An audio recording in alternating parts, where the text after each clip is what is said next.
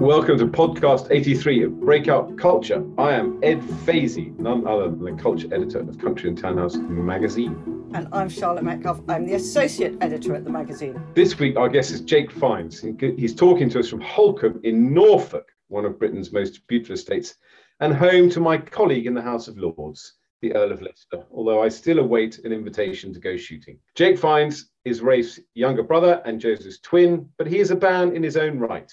He's part of an extraordinary, dynamic, and creative Fiennes dynasty, but he's taken a very different route from his siblings. He's the director of conservation at Holkham, responsible for 25,000 acres of farm and natural reserve. He's a man on a mission to help nature recover from decades of intensive farming, and he thinks gloriously rampant, wild, and untamed hedgerows are part of the answer, and that's not a metaphor. Before you wonder what Jake is doing on a culture podcast, he's written a book. It's called Land Healer How Farming Can Save Britain's Countryside. We're delighted to have him with us. Good morning, Jake. Good morning, Ed. Good morning, Jake, and it's wonderful to have you with us. Now, my ears first pricked up to what you were doing when I heard you on the radio saying you were the luckiest man in the world to have this job as director of conservation. So, before we get on to your book, can you tell us a bit about how you arrived at Holkham in 2018? Uh, so, prior to uh, taking the position at Holkham, I uh, was estate manager for an estate in South Norfolk owned by Sir Nicholas Bacon, and I had been there for 24 years. I oversaw all aspects of the estate, so residential, commercial, gardens open to the public, tea rooms, agricultural, game shooting, forestry, and uh, Tom Leicester rang me up as I was heading to Stoneleigh to go to a meeting with the NFU, uh, saying, "Do you think I'd be interested in in this position?" So I said, "Yeah, no, no, let's meet, let's meet." Immediately put the phone down from Tom Leicester, and then uh, the Duke of Norfolk rang me up, saying, "You are such a name dropper. It's ridiculous." well, no, I'm not a name dropper. These are just people that occur in my life. These are just every, are these, aren't these everyday people? so I, I then met with Tom and we met and we had a conversation with. Wait, hold uh, on. What did the Duke of Devonshire have to say for himself? The Duke of Norfolk. Norfolk. Norfolk. Norfolk. Keep up. The, the, the, Duke of Norfolk was um uh, was sounding me out about an environmental journalist and whether he sh- he was concerned on whether he should have a conversation with him or not. So then we met, uh, and he proposed the, this this position. So Holkham, uh, an amazing landscape. Uh, rich in nature, having a national nature reserve, uh, which is just under 10,000 acres, uh, visited by 800,000 people annually, rich in nature. And, uh, so going from, going from doing all the so some of the rather mundane stuff in estate management and doing property rent reviews and um, things like that to then get to do all the really sexy stuff all the nature all the how we can make improvements in our food and farming systems how can we can reverse not reverse but halt and reverse and increase species abundance and, and habitats. So I'm not a stamp collector. I'm a collector of habitats, and Holkham is rich in habitats. So uh, what's not to like? So um, I did just uh, ring up a friend of mine called Charlie Burrell, who uh, has an estate in Sussex, and said, "Charlie, what do you think?" And he said, "You'd be fucking mad not to take this opportunity." So I You'd did. be fucking what? mad, mad. So, of course, Charlie Burrell is the famous, well, his wife, Isabella Tree, famously wrote the book Wilding, which I actually read, which is wonderful. It is a kind of romantic Arcadian romp through rewilding, but there are critics of rewilding. I think what wilding or rewilding is actually extensive agriculture. It's a it's a, just another form of agriculture.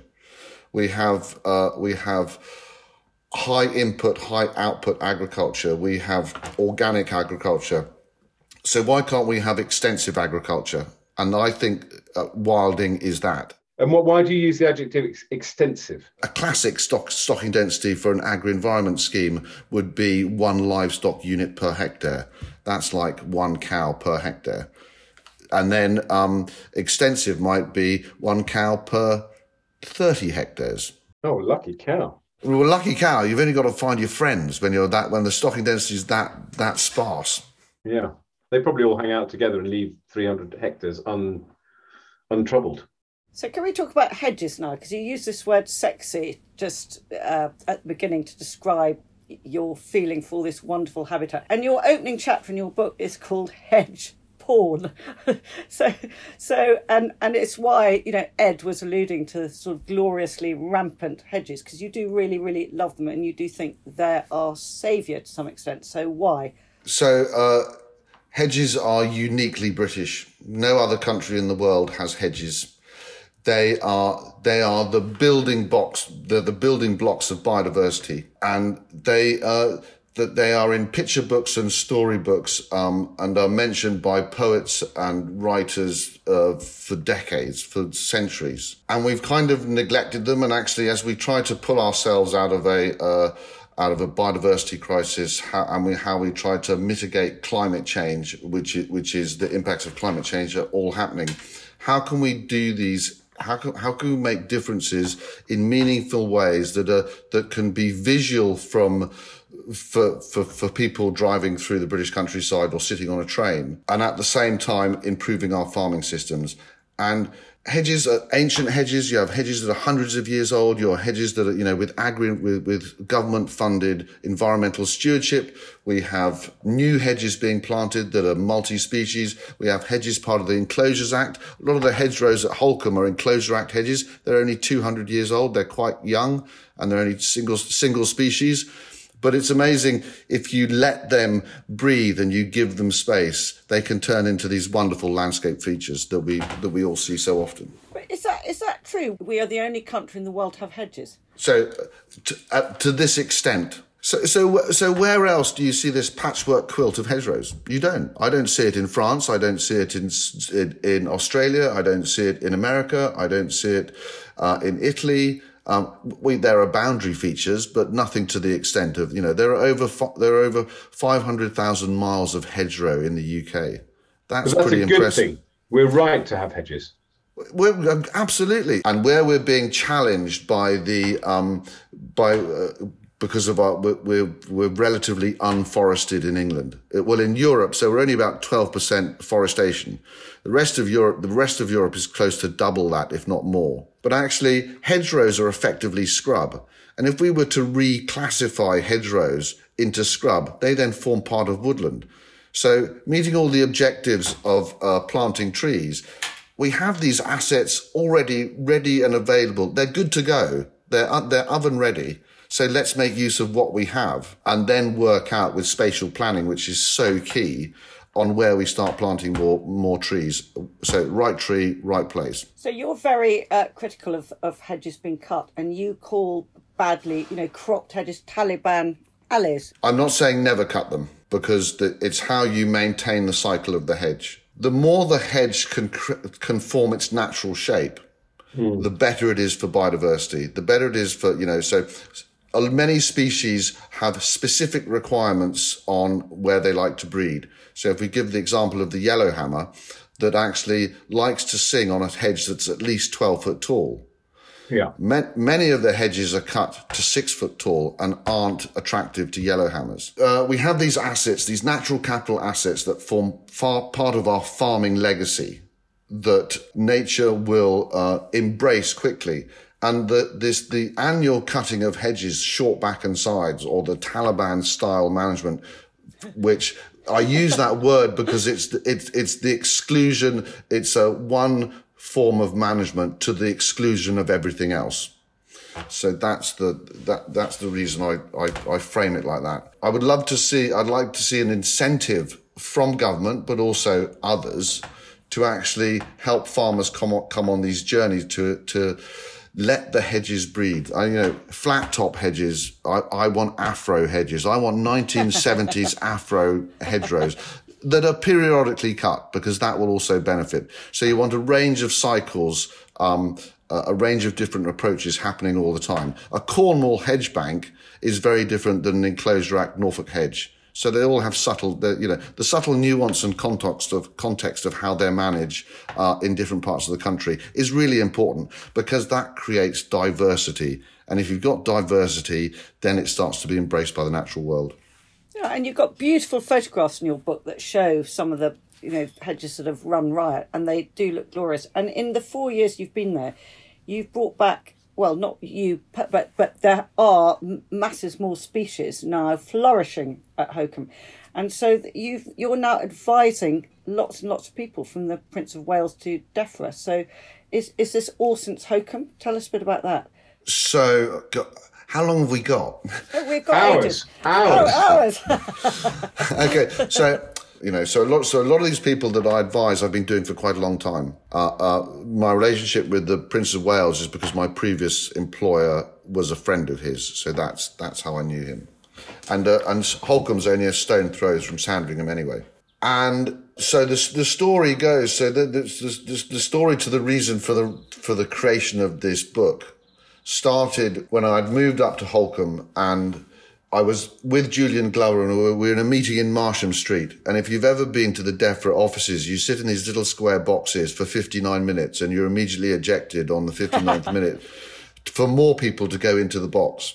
So Julian said, would you like to come? Would you like, let's go for a beer. Um, I'm come meet a friend of friend of his. So we met his friend of a friend of his who had just who had just come out from uh, Houses of Parliament, and he said, um, I, I, got, I got a friend who lives in Norfolk. Maybe when we're up, we can come, we can meet up for dinner. So we met this, um, so we agreed a date. And on the Friday afternoon before, before the Saturday dinner, I was walking along the nature reserve and there's a wonderful moment where a painted lady butterflies that, that, that emigrate, migrate every year from the Atlas Mountains had come over in abundance. And I refer to nature moments. So there periodically we have moments where nature is spectacular, murmurations of starlings, uh, flighting of tens of thousands of pink-footed geese. Um, so I was immersed in a nature moment of thousands of butterflies. And there were a couple walking along the track. So I went and accosted them and said, you cannot walk past and not ignore this amazing nature moment. You know, come and have a look. This is spectacular. Uh, you know, just see them flying, flittering and fluttering around your, around your head. Anyway, so they were rather bemused and sort of listened to me ranting about nature for a bit and merrily walked on the, their way. Fast forward to Saturday evening, knocked at the door at eight o'clock um, and I was greeted by the couple that I had accosted on the trackway the day the day before. Um, so then we had a very uh, entertaining and engaging evening, and she said, "You must speak to a friend of mine who um, who writes for a magazine called The New Yorker." So then I so then I met uh, Sam Knight, who has just written an amazing book called uh, uh The Premonitions Bureau, which has just been a bestseller. And Sam, Sam wrote this fantastic article, which took him six months to write. He went and engaged with all the people that I speak to uh, regularly. Uh, Minette Batters, president of the NFU, Tony Juniper um, from Natural England. And it was a, a, a really magical piece of writing. That then got, following the publication of that article, I was approached by five different publication houses to say, would you like to write a book? So immediately I ring up Isabella Tree saying, what do I do? She said, well, you get an agent. So I got an agent. Um, and then we, um, managed, he, he did whatever agents do. And we went with Penguin Random House, uh, and they're part of their new Witness book series. Um, and it was great because the previous publication prior to Land Healer was David Attenborough, so it was quite nice to follow in David Attenborough's footsteps. So that's that's the backstory to how the, how Land Healer came to came to be and it's very, very, very exciting. So uh, yesterday, which was publication day at Groundswell, you know, the the kind of revolutionary farming movement that seems to be uh, getting more and more engagement, and uh, and we I sold out in day one. But where are we in changing? You know, you mentioned Minette Batters, the head of the NFU. Where are we in changing people's attitudes, the farmers' attitudes to how they farm? I presume there's quite a big resistance to from a lot of farmers to, to this new movement because they've invested in a lot of equipment and they're also used to farming in a certain way. So, where are we in turning this around, as it were? And indeed, should we be turning it around? Uh, so, answer to your very last question was absolute, absolutely. We have a food system that is broken. We have a we have a food system that is uh, deeply uh, deeply impacts the natural world. Uh, we're aware of climate change. You know, 40% of habitable land is in agriculture. 70% of England is in agriculture. So it, it can play a, it can play its part as being a huge potential solution to some of the issues. So the, the, the movement uh, I don't know what to call the movement. I call it restorative agriculture, not regenerative, not organic, you know, not conventional, not, you know, hard R slash and burn. And I, and Groundswell in six years has risen from 500 attendees to 5,000 attendees. It's the biggest single agricultural show in the country. There's no one selling jacuzzis or fast cars. All there are is farmers talking and engaging and knowledge sharing. And it grows. And some of the individuals you see attend are those individuals that have invested in big sprayers and big combines and big tractors.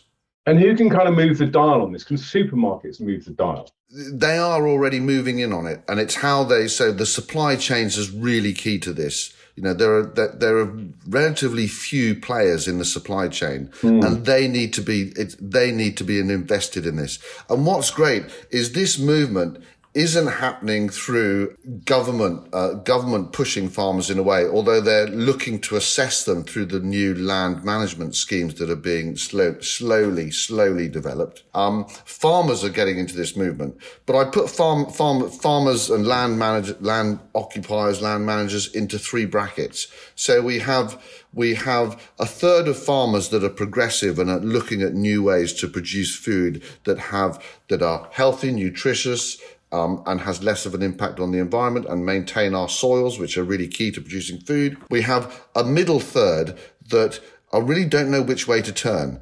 And then we have the last third, which actually would quite like to keep the status quo as is. And I think the, the, the journey of this is for the, the, uh, the ambitious forward thinking movement in agriculture to try and try to persuade the undecided to join their movement how influential is the Prince of Wales? Do, does the farming community? I mean, I I obviously have enormous admiration for him, and I regard him as a sort of prophet in many ways because he's been talking about these issues for 50 years. How influential is he? Everything that he's been talking about is now is right at the front of the conversation.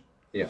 And he can influence. And where his influence is so key, it's not by demonstrating what he does on his own land. It's actually he can bring people together. He can bring, bring big agribusiness and he can bring the supply chain together mm. and bring those to, to meet farmers and, uh, farmers and landowners and get them to engage and get them to have conversations. And that's where his influence is so important. And the next celeb question is obviously Jeremy Clarkson.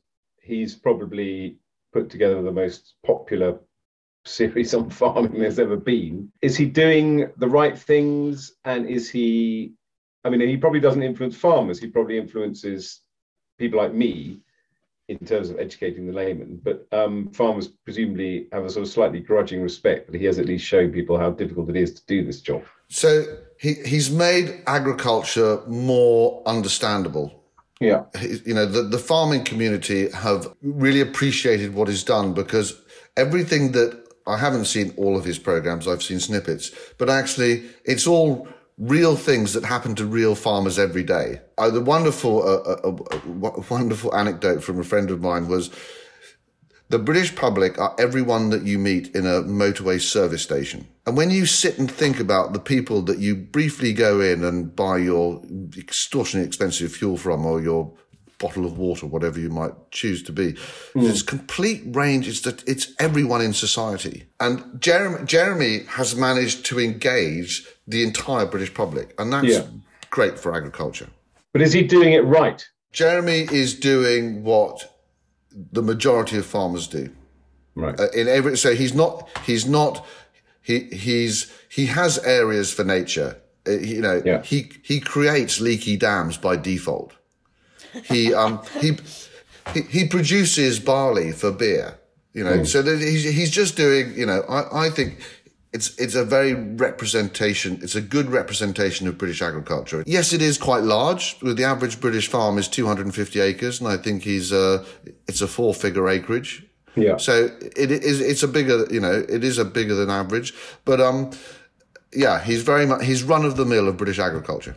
So, what are the Good. big no nos then? I don't think farmers are necessarily getting it wrong. A lot of the time they farm, and the, the history of agriculture is they farm according to the policy. So, the policy, the policy was so we, we must care for the soil, you know, so, so the soil is the is the, the most important asset of a farmer. And where farmers, where I drive through farms where the soil is running down the road, you wouldn't you wouldn't throw out your washing machine.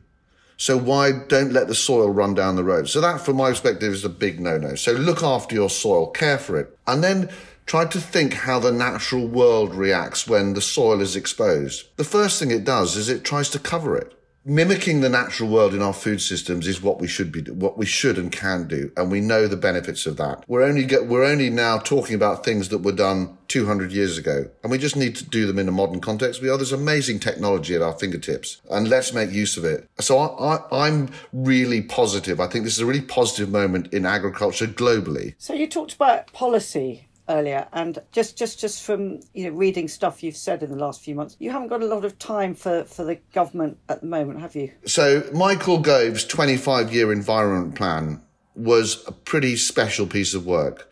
It, it was visionary. It was you know paying farmers for to deliver public goods and to be natural capital asset managers was a brilliant concept and what I love about it more than ev- anything is that it goes beyond political cycles. The problem, the problem is it's, uh, it's a very drawn out process. And we've got a sense of direction, but we haven't got a roadmap. And every spring and the autumn where I don't get a good roadmap from government on where we're going, I miss that opportunity. And that frustrates me. And we've got so much to do and the wealthy, you know, and we know about the oil lobby and how do we wean a global family off fossil fuels? That's a huge challenge.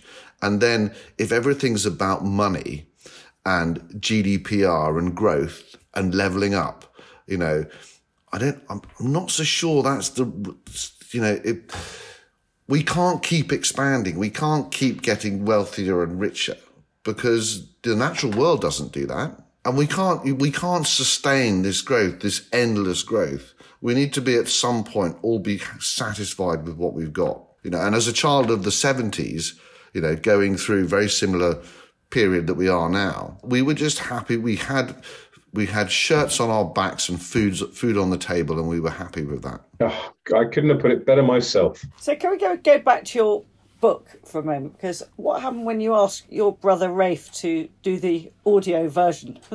so, so I, am dyslexic. Um, well, so I'm so I went to 13 different schools and didn't start. Uh, I was homeschooled by my mother till I was seven. Went to 13 different schools and left school at 16. So, the thought of reading um, seventy thousand words in a in a in a shoebox in in London for two and a half days was just I dreaded that. So I thought I know someone who's quite good at reading. anyway, he uh, he uh, relatively abruptly turned me down. What did he say exactly? Well, I can't quite remember word for word, but it was something like, um, "I think." Uh, I think you should do it rather than me. I'm sure you'll be f- great at it. Is it annoying having uh, famous brothers? When it's siblings, you're just siblings, so you don't. I don't know. It's you know. I, I don't. It doesn't. I, you don't recognise the fame. The only, oh, the only, so you, but you recognise your brother, or then, or you, uh, but although you recognise, actually, sometimes you don't recognise your brother because he's playing a character. So yeah, so when we do when we do meet up, and we all you know the family live all over the place, and when, the, on the rare occasions that we do meet up, it's you just it, it's siblings again. Oh, well, oh, think... you've really touched Charlotte. She's very very hard, cold woman, but you you thawed you thawed her with that with that emotional insight. It was there was a there was a wonderful so so so so the earth the earth is a woman. Thank you, thank you, Jake. And uh, the, the earth, the earth is a woman. It's actually the the god the goddess called Gaia is the earth is Mother Earth. Yes. Uh, uh, and we are told that she can be brutal and cruel, but kind and loving, and you have to treat her with with, with kid gloves if if you uh, if you upset her, um, she will come down on you like a ton of bricks.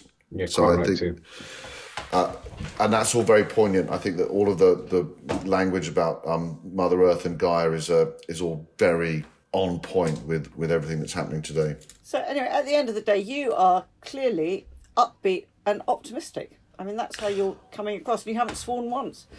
I know it's really depressing. It's going to be a really sweary podcast. I'm, uh, I, I'm, I'm, I'm, yeah, I'm, I'm trying desperately not to swear too much. I, do- I, I- occasionally I get criticised for it, but definitely when I'm, when I'm, uh, when I'm relaxed and um, feel comfortable, I do tend to emphasise things through the through a language that is fruity. So you are hopeful. You're very. You think. I, I, I am. So I don't think agriculture is the most destruct, destructive industry on the planet.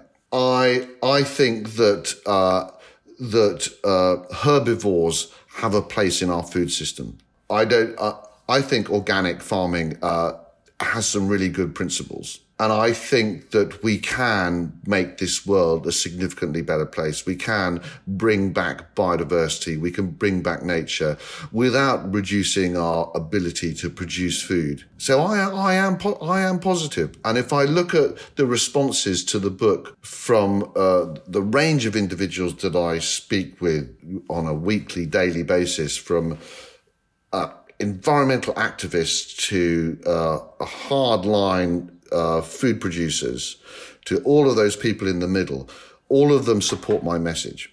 All of them un- understand that actually we need to change we can do things better. And sometimes there needs to be a middle voice. Just last question, really. Has George Monbiot, who is the great enemy of farming, has he read it? Uh, not that I'm aware of. I, I, I, I had asked my publicist whether I'd send him a copy, and I think that's that's happened. Oh. I, I saw him at Groundswell. I was actually speaking at the time. I saw him lonely walking through the aisles of uh, of machinery. Um, but George, George is really important. George is an agent provocateur, and we need that. We need those voices to challenge us. Much of what he says in Regenesis is absolutely right, and we can't deny the impact that agriculture has has. But what George fails to do is to bring that community with him. Because if you say organic is crap, and if you say farming is fucked, then you're immediately going to turn everyone off. Yeah. Yes. So- I mean, I did a program with him the other day. I think he's an interesting man, and I think he he's an important voice in this debate. No question. Definitely. And I'd love to meet him. Everyone says he's an amazing, intelligent individual. Well, thank you so much, Jake. That was absolutely great. And the book is called Land Healer, and out now. At Land Healer, uh, published uh, on last Thursday, this Thursday, how how farming can save the British countryside. I did want to, interestingly enough, I did want to call it "It's Not Fucked," but, but my, my my my publisher, I don't know why, wasn't so keen on that one. You could have done it. I mean, people say people publish these books now. It would have been it's not F asterisk asterisk K E D. It's a great way of selling. yeah, they they weren't they weren't they weren't. Maybe the on that. paperback. Maybe the paperback. on the second edit. Well, well, the, the, I, having had an email um, uh, this morning uh, based on uh, sales, um, it's looking quite positive. So well, there might be there might be a reprint imminently. Oh, well Fantastic. done. Uh, well, thank you so much, and congratulations. Thank you very much. Next week is our last podcast before we take a break for the summer. So, we're going to be reminding you of some of the fabulous guests we've had on this year, from Tracey Emin to David Hare and Rose Tremain. We'll be giving you a quick reminder of all the culture we've covered since September, from jazz, opera, music, and dance to art, cinema, theatre, television, books, festivals, and history. So, don't miss that to remind yourselves, despite coming out of lockdown and COVID, it's been a great year for British culture. But that's all we've got time for this week. And don't forget, you can find us at countryandtownhouse.com, where you'll also find our wonderful sister podcast, House Guest, hosted by Carol Annette. It's a definitive last word on the world of design and interiors. Meanwhile, we love your feedback, so please do keep it coming to me at charlotte at countryandtownhouse.co.uk. See you next week. Bye. See you next week.